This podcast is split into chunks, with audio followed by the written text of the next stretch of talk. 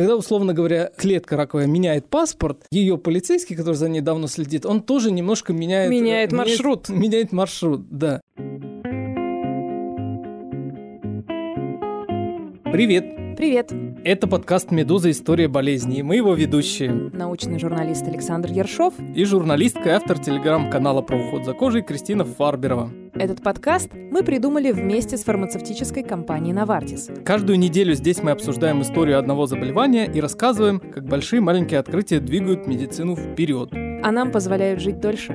Впрочем, сегодня мы говорим не об одном заболевании, а о целом подходе к лечению, о генной терапии – Генетическая и клеточная терапия. И это, конечно, мне кажется, самая наукоемкая тема, которую мы с тобой вообще здесь обсуждали. Да не обидеться на меня исследователи, которые занимаются мигренью или исследованием антибиотиков, но мне кажется, вот эта часть биомедицины сейчас проходит революционные изменения, и следить за ними очень интересно. Если в двух словах, то генная терапия – это терапия генами. Вот и все. Это не значит конкретно терапия каких-то генетических заболеваний. Ну что, можно любое заболевание вылечить генами? Нет, не любое и мы еще на самом деле не знаем, какие именно, потому что сейчас только идут клинические исследования, но это совершенно очевидно не только болезни, связанные с поломкой одного гена, как там какая-нибудь классическая серповидно-клеточная анемия. Звучит так, классическая анемия. Но подожди, бронхит можно вылечить?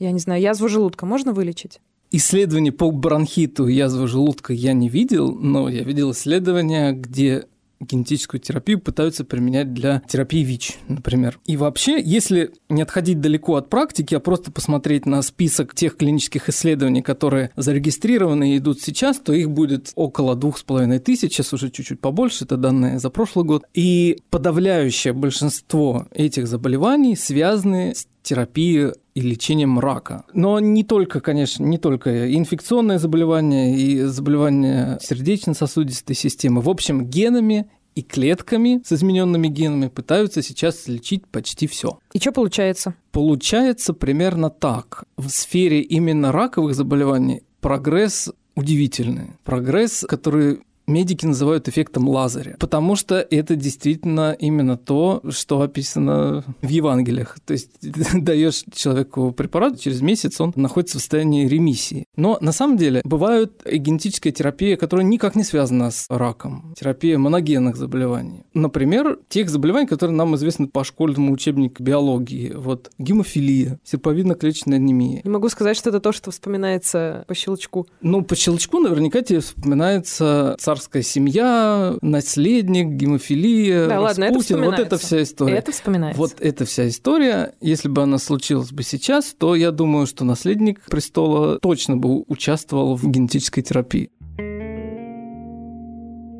Забавно, что все, что происходит в науке, как-то по-своему интерпретируется массовой культурой. Ну, особенно, конечно, кино. Может быть, потому что для кинозрителя или для самой киноиндустрии наука это какая-то такая темная громадина, темная планета, в которой происходят какие-то сложные, непонятные вещи. Например, генная терапия. Мне кажется, что в кино генную терапию чаще всего изображают не как благо и не как ну, какую-то передовую технологию, а как абсолютное зло. Это почти всегда история про мутацию, про какие-то изменения, внедрения в человеческий организм, который, или не в человеческий, который приводит к каким-то жутким кошмарам. И, в принципе, это, как мне кажется, отражает общественные страхи и опасения по поводу мира, в котором генное редактирование выходит из-под контроля, и мира, где мы все спасаемся от каких-нибудь белок с огромными крокодилями головами, я не знаю, у которых копыта вместо ног, условно. Ну, в общем, что-то не поддающееся контролю. Ну, ты практически описала сюжет фильма «Муха». Там происходит все то же самое. Это прекрасный фильм 80-х, где ученый себя телепортирует, но в ходе одного из экспериментов в его телепортатор залетает муха. Бедолага. И о, и о ужас, о ужас, в его, значит, соответственно, ДНК перемешиваются куски мухи и, и куски человека, и он выходит оттуда... Что он не вовремя рот не открыл, так... простите? Выходит он оттуда не тем, кем был раньше. Муховеком. Муховеком, да, или челомухой. Действительно, я не могу вспомнить ни одного фильма, где генетическая модификация вообще как-то была бы нормально работа показана. биологов была бы показана, ну, без сочувствия. Слушай, а вот был такой фильм «Рэмпейдж» с Дуэйном Скалой Джонсоном в главной роли. Там была показана технология CRISPR, о которой мы сегодня еще поговорим подробно. И представлена Эта технология в фильме как оружие массового поражения, которую использует компания, чтобы создать монструозных животных с неконтролируемой агрессией. Естественно, которые разрушают Америку, гибнут люди, а Дуэйн Скала Джонсон всех спасает, и где-то на горизонте еще красивая женщина появляется. Все, ну, все по классике. Самое классное, что, понимаешь, время идет, и при этом меняется только одно. А какие... Скала Джонсон не меняется. Какие технологии киношники используют для того, чтобы рассказать о страшных, ужасных биологах? Потому что ты говоришь про Рэмпейдж, и он явно, судя по описанию, был снят и начат делаться после 2012 года, угу. когда, собственно, Дженнифер Дудна эту технологию опубликовала. А примерно такой же сюжет был и у Мухи, или вот, допустим, мой любимый парк юрского периода. Это самый классический пример. Это единственный пример, где вот эта технология клонирования, угу. которая тогда была вот, собственно, на острие интереса, как сейчас CRISPR, она показана человеческим, отличным образом. То есть там реально не к чему придраться. Э, комар носа, носа не, не поточит. поточит. Хочу закончить наш кинокружок, точнее, кинопятиминутку, вспомнив Последний фильм, мне сейчас пришло на ум, было такое кино, я даже смотрела его в кинотеатре, фильм «Элизиум». Мне кажется, это тоже классический киношный пример генной терапии, и там в некотором смысле отражается еще одно общественное опасение, что генная терапия будет доступна только очень богатым людям и вызовет классовое неравенство и усилит классовый разрыв. В Элизиуме невероятно эффективная медицина, но она доступна только супер-супер богатым людям. Там в домах богатых людей стоят такие специальные аппараты, которые похожи на горизонтальный солярий. Вы можете туда лечь, и через пять минут вы встанете молодым, красивым. Если у вас раковая опухоль, то она рассосется за считанные секунды. Такой улучшайзинг за очень короткий срок. Но доступно только богатым, а на другой планетке живут бедные, и они живут, ну, как Господь на душу положит. Это все выглядит в кино как абсолютная футуристика футуристика. А ты можешь объяснить, как это работает на физическом уровне? Вот как можно взять и кого-то вылечить геном? То есть живу я, мне 30 лет, и тут приходишь ты один ген в другой, и я становлюсь лучше? Смотри, если совсем взять базовые вещи, у нас у всех есть гены. Это такие куски в ДНК, которые отвечают за синтез каких-то белков. Они могут ломаться. Если у тебя что-то ломается, это может проявиться в форме болезни. Та же самая гемофилия, серповидно-клеточная анемия, они устроены очень просто. У тебя поломка в гене, если у тебя два поломанных гена от э, мамы и папы, у тебя не вырабатывается правильный белок, и, соответственно, функция, которую он выполняет, не восполняется. Значит, можно сделать что? Можно взять правильный, хороший ген и внедрить его в клетку, да? Просто его всунуть. Два вопроса. Первое, где взять здоровый ген? И как его всунуть? Второй, как его всунуть? Отвечаю. Здоровый ген можно взять у здорового человека. То есть этот здоровый человек лишится здорового гена, а он на меня не обидится за это? Ну, это примерно как скачиванием торрентов. Ты же, когда скачиваешь что-то из интернета, оно же оттуда не пропадает. Это очень просто. Смотрите, у нас у всех есть ДНК, у нас есть вне гены, мы можем взять и использовать обычную ПЦР-машину. Это такая маленькая коробочка, в которую ты кладешь выделенную ДНК, достаешь, а там ее много-много тысяч раз больше, чем ты ее клал. Ты берешь этот кусок ДНК и затем ты вводишь его в так называемый вектор. Это тот способ, которым ты доставляешь ген в клетку. К сожалению, мы с тобой, как высшие позвоночные, не очень хороший объект для того, чтобы нас генетически модифицировать. Вот, например, если вспомним бактерии. Помнишь, мы обсуждали, что они передают друг другу устойчивость просто в формате куска ДНК. Да. Примерно так это и работает. Каждый день во всех институтах Академии наук эту процедуру проводят. Делается очень просто. Берешь бактерии, кладешь прям туда буквально кусочек ДНК, кладешь это на лед, добавляешь пару солей, ждешь 20 минут, потом 2 минуты на 42 градуса, потом обратно в лед и так далее. В общем, этим я Коктейль занимался. готов. Вот эти прекрасные приготовления коктейля я очень много занимался. И суть в том, что бактерии с удовольствием берут чужие гены из внешней среды и используют их как скачанные торренты. Они хотят в них найти нужную полезную им информацию. Что происходит у нас? Мы эволюционно приспособлены к тому, чтобы бороться с вирусами. Да. И поэтому каждая из наших клеток чужеродную ДНК, вот эту информацию лишнюю, отталкивает и относит ее к информации запрещенной, к распространению на территории организма. Но эту систему можно обойти с помощью как раз тех самых вирусов, которые угу. все-таки научились входить в клетки человека. Да, у вирусов есть такая функция, это правда. Это их способность. И вот биологи используют эту способность как раз в благих целях. Берут и используют, например, лентивирусы или разные ретровирусы, аденовирусы, в общем, разные типы вирусов выступают в качестве вектора. Так вот, имея правильную копию гена, имея хороший вектор, носитель для этого гена, и имея человека, который страдает от генетического заболевания, можно попробовать эти три вещи совместить и перенести работающую копию гена в клетки человека. Это самый первый базовый такой подход к генетической терапии, который начали разрабатывать в 90-е годы. Он как ты понимаешь, работает для довольно узкой и довольно редкой прослойки заболеваний, вот моногенных генетических заболеваний. То есть таких заболеваний, которые вызываются одним геном, вот одной поломки. Например, какие? Например, те, о которых мы с тобой говорили в выпуске про орфанные заболевания. Их в целом, конечно, много, но для каждой из этих болезней, и это огромный минус такого подхода, нужно разрабатывать собственное лекарство. Это да? очень дорого. То есть если у тебя сломался какой-то конкретный ген, соответственно, тебе и нужен для лечения такой конкретный ген, только в его нормальной копии. А у меня такой простой вопрос. А как ген может сломаться? Вот тут как раз надо вспомнить про слово мутации. Каждый из нас от поколения к поколению передает порядка 60, 70 до 100 мутаций. И эти мутации, как мы с тобой знаем, иногда могут приводить ко всяким неприятным последствиям. Но оказывается, что это далеко не единственный способ применять гены то есть применять генетическую терапию. Есть множество заболеваний, где терапия генами может быть вообще никак не связана с наследственностью.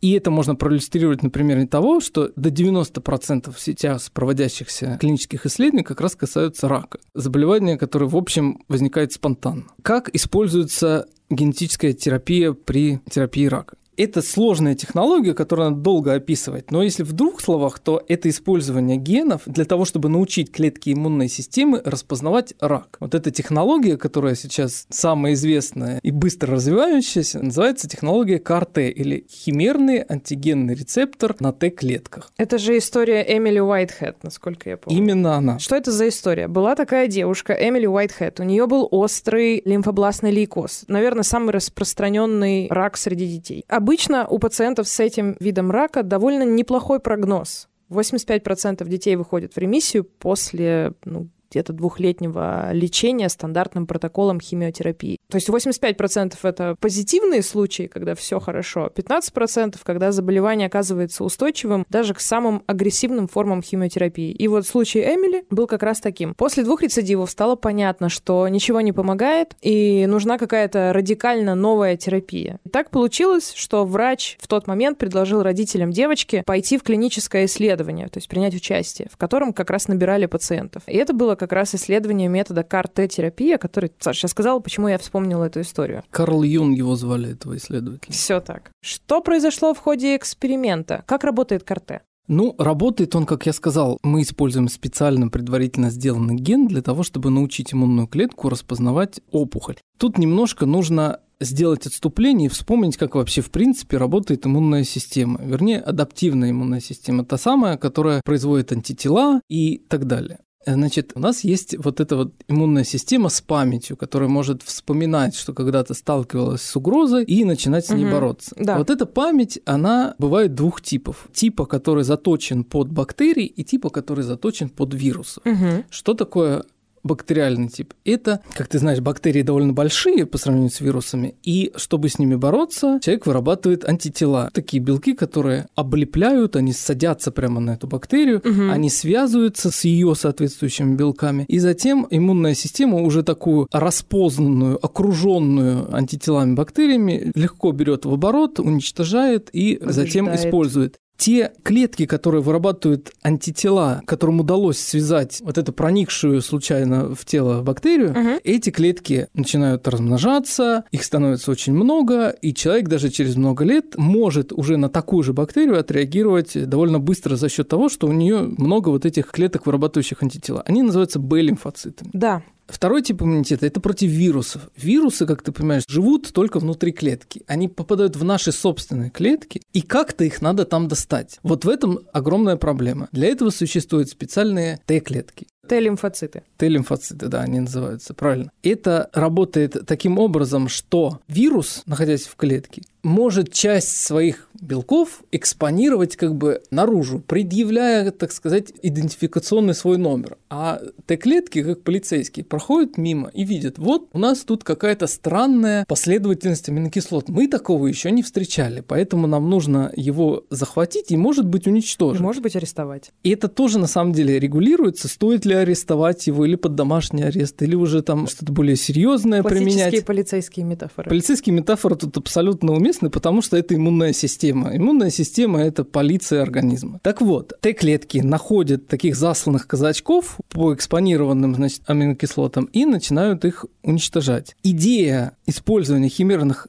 рецепторов заключается в том, чтобы брать антитела от Б-клеток и встраивать их в Т-клетки. Вот такое немножко безумие. В чем смысл? В чем смысл, что мы можем научить Т-клетки пациента находить и распознавать нужные нам раковые клетки. Мы знаем, что за рак, мы знаем, какие клетки там существуют, мы знаем, что у них с ID, да, с их документами, угу. и мы можем эти документы отдать Т-клеткам. Я правильно мы понимаю, для этого что... берем просто ген антитела, да. делаем фьюжн, сплавляем его с отвечающей, реагирующей частью рецептора Т-клетки, то есть с выключателем, точнее говоря, с включателем Т-клетки, и встраиваем это прямо в Т-клетку человека. Я правильно понимаю, что, грубо говоря, что нужно было сделать врачам? Врачам нужно было взять Т-клетки этой девушки, Эмили, отвести их в лабораторию и там что-то с ними сделать? Абсолютно верно. Именно так это выглядит. Ты берешь человека, делаешь трансфузию, то есть забираешь у него кровь. Из этой крови ты выделяешь именно Т-клетки. В эти Т-клетки в лаборатории ты их отвозишь. Эту кровь забирают, Т-клетки модифицируют. В лаборатории? В, в лаборатории. Введением туда вируса. Ты просто добавляешь вирус, а дальше оно все работает примерно так же, как при вирусном заболевании. Вирус просто входит внутрь, начинает производить свои гены, а ген, который он производит, это то, что ты сделал сделал. Это кусок гена антитела плюс вот этот включатель аварийного сигнала. То а есть... потом ты это достаешь и вводишь пациенту. В общем, врачи взяли клетки Эмили, взяли кровь у Эмили, модифицировали, добавили туда вирус в лаборатории и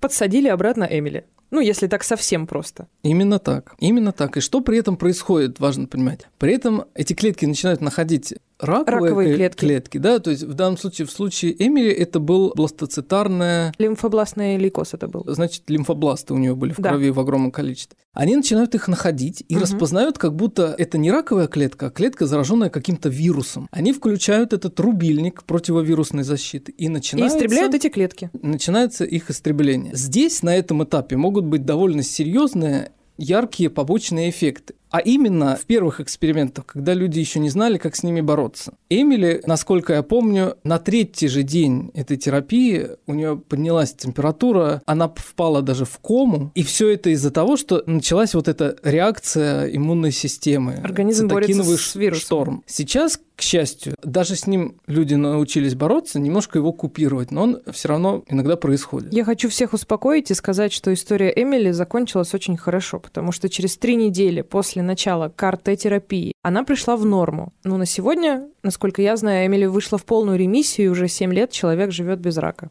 По-моему, это классная история. А ты знаешь, что Эмили на самом деле была не первой пациенткой? Карл Юн, медик, который, собственно, изобрел эту терапию, недавно выступил на конференции TED и рассказал подробности того, как, собственно, проходило первое испытание. А оказывается, первым пациентом был взрослый мужчина, и вот он болел хронической лимфоцитарной лейкемией на стадии, когда ему буквально оставалась одна неделя, как он считал, и он даже уже собрал деньги на свои похороны и их организовал. Тогда, когда Карл Юн с этой экспериментальной терапии к нему пришел, и вот у них было несколько дней буквально на то, чтобы сделать забор крови, модифицировать клетки и сделать инъекцию уже модифицированных клеток. С ним тоже произошел вот этот цитокиновый шторм, он впал в кому, и 28 дней спустя, вспоминается одноименный фильм. Да-да человек пришел в ремиссию, и из трех человек, которые были первыми совсем пациентами с вот этой хронической лимфоцитарной лейкемией, а это был 2012 год, спустя 8 лет, сейчас уже скоро будет у двоих из трех человек до сих пор ремиссия. Сам Карл Ю называет их вылечившимися. Слушай, а вот с этой кар-терапией, кар-Т-терапией, они должны постоянно что-то принимать и что-то делать? К счастью, нет.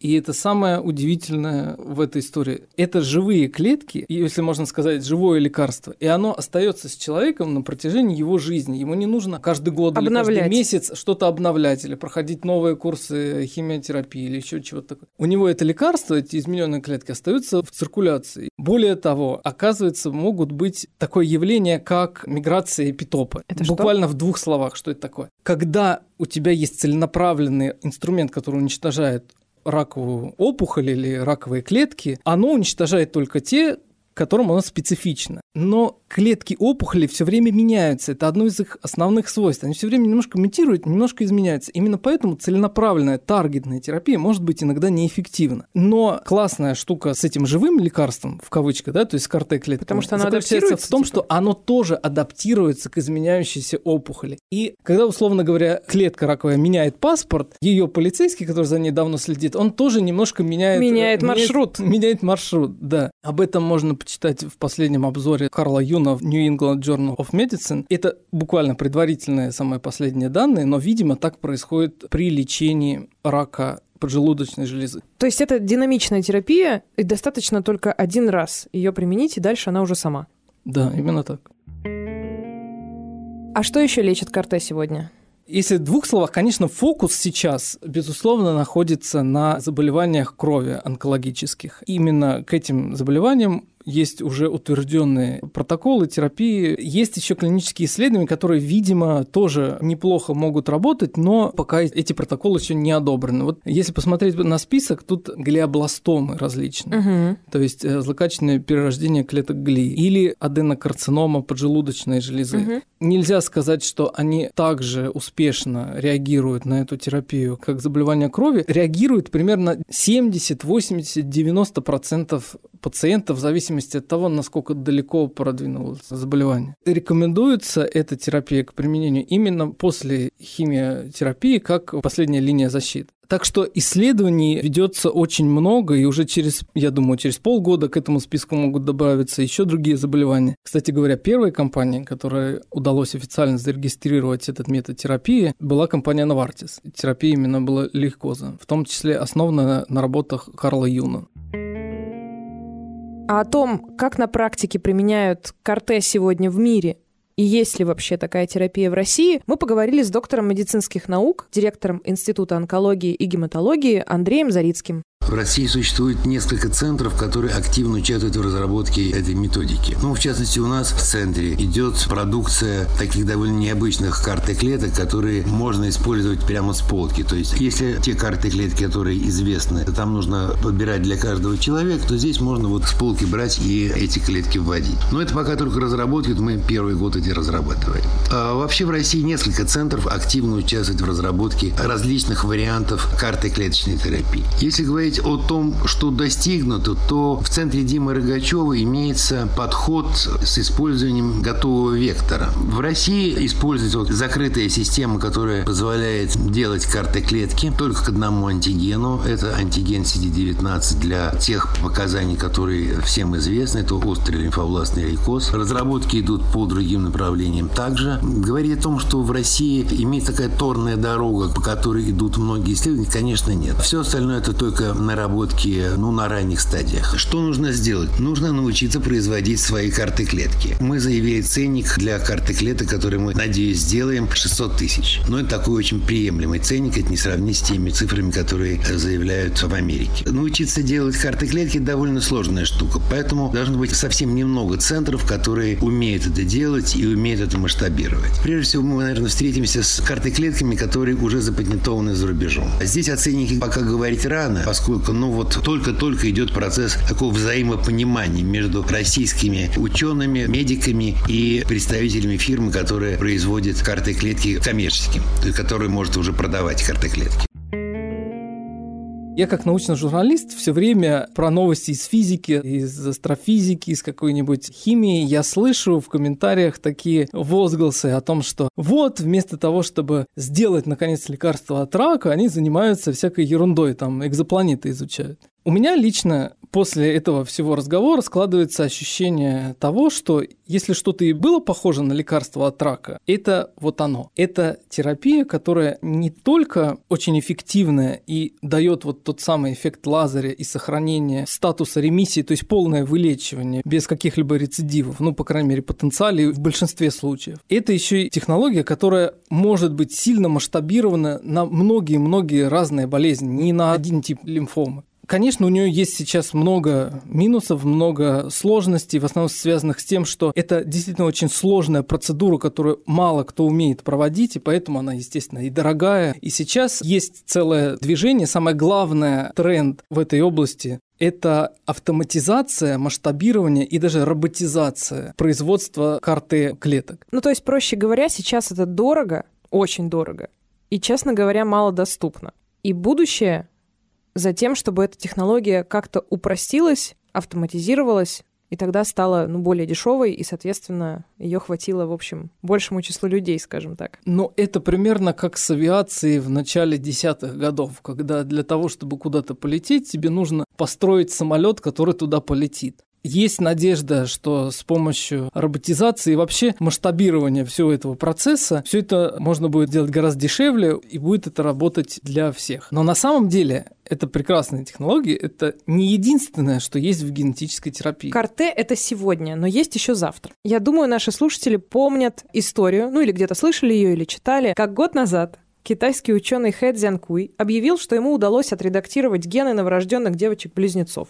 Помнишь Лулу такую историю? и Нана. Я это, Да, я Лулу и Нана. я не В ходе этого время. эксперимента на свет появились две девочки, да, Лулу и Нана, которые, по утверждению Хэ, устойчивы к ВИЧ-инфекции. Что он сделал? Дело в том, что генная терапия и генная терапия рознь. А именно, можно модифицировать клетки иммунной системы, например, или клетки сетчатки глаза, чтобы восстановить зрение Мгм. человеку. А можно модифицировать так называемую зародышевую линию, то есть те клетки, которые передаются от человека к его детям. В данном случае он попробовал сделать модификацию в ходе эко-процедуры. То есть есть сперматозоид, яйцеклетка, и именно в яйцеклетку вводится эта конструкция, которая должна заменить якобы неработающий ген. И после этого мутацию, вот этот измененный ген, должны нести все клетки организма и все потомство человека. И этот тип генетической модификации является абсолютно не готовым и нигде никак не применяется. То есть, когда мы говорим про генную терапию, мы всегда говорим про модификацию клеток данного конкретного человека и модификация, которая не передается по наследству. Мгм. Хе сделал то, что делать, в общем, Нельзя. было нельзя. Абсолютно ну, по крайней нельзя. мере, сейчас. Он- Одна из проблем этой работы в том, что он выбрал очень странную мишень для модификации. Он взял не какое-то понятное заболевание, а он взял один белок, который дает некоторую устойчивость против ВИЧ. Это, короче, особая мутация, делеция в одном из генов, который использует вирус для проникновения в клетку. Вот если есть такая мутация, вирус не проникает. И он хотел ввести именно такую мутацию в геном этих близнецов, этих детей, Лулу и Нан. Вот буквально сегодня MIT Technology Review опубликовал выдержки из этой статьи, где, собственно, сказано подробно, что конкретно он, Он сделал. Оказалось, что эксперимент почти полностью провалился нужные мутации ему не удалось внести. Он Мгм. просто все сломал в этих генах. Мы не знаем на самом деле, положительную или отрицательную роль будут эти мутации нести. То есть Это эти, правда. эти- это новые мутации, которых не было. Это не то, чего он хотел добиться. Главный вопрос, какой инструмент использовал Хэ, чтобы провернуть,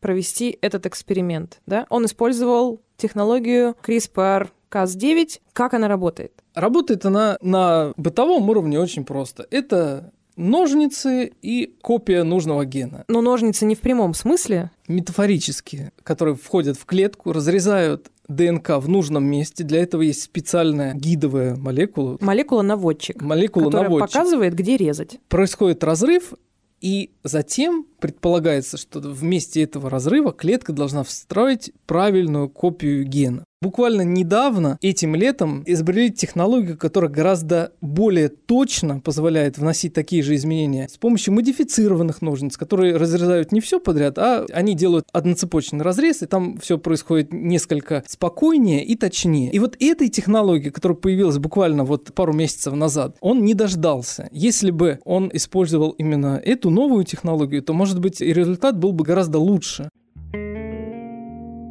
Я боюсь, на самом деле, что это превратится со временем, понятно, что пройдут десятилетия, вероятно, что это превратится со временем в какой-то безумный, простите за это слово, улучшайзинг, когда люди поймут, что они могут, ну, настолько невероятно модифицировать себя, что это станет какой-то простой процедурой, как сходить в солярий. Я думаю, что будет немножко не так. Я думаю, что или начнется безумная гонка на тему того, чтобы внести то или иное улучшение в геном своего потомства, или это все будет запрещаться и максимальным образом регулироваться. Ты знаешь, что есть биохакеры, которые увлекаются домашней генной терапией. И делают все это на дому и даже продают в своих интернет-магазинах кейсы для домашнего генного биохакинга. Например, в Калифорнии есть такой молодой человек, его зовут Джозая Зайнер. Он выступает на биохакерских конференциях. Во-первых, кто такие биохакеры? Это такие энтузиасты, которые хотят улучшить свои когнитивные способности, свои физические возможности, как-то себя модифицировать и занимаются ну, таким перманентным улучшайзингом себя. При этом не всегда это специалисты в медицине там, или в биологии, условно. Чаще всего нет. Так вот, есть этот Джозайя Зайнер, который в прямом эфире шоу сделал себе инъекцию, как он уверяет, собственно, CRISPR,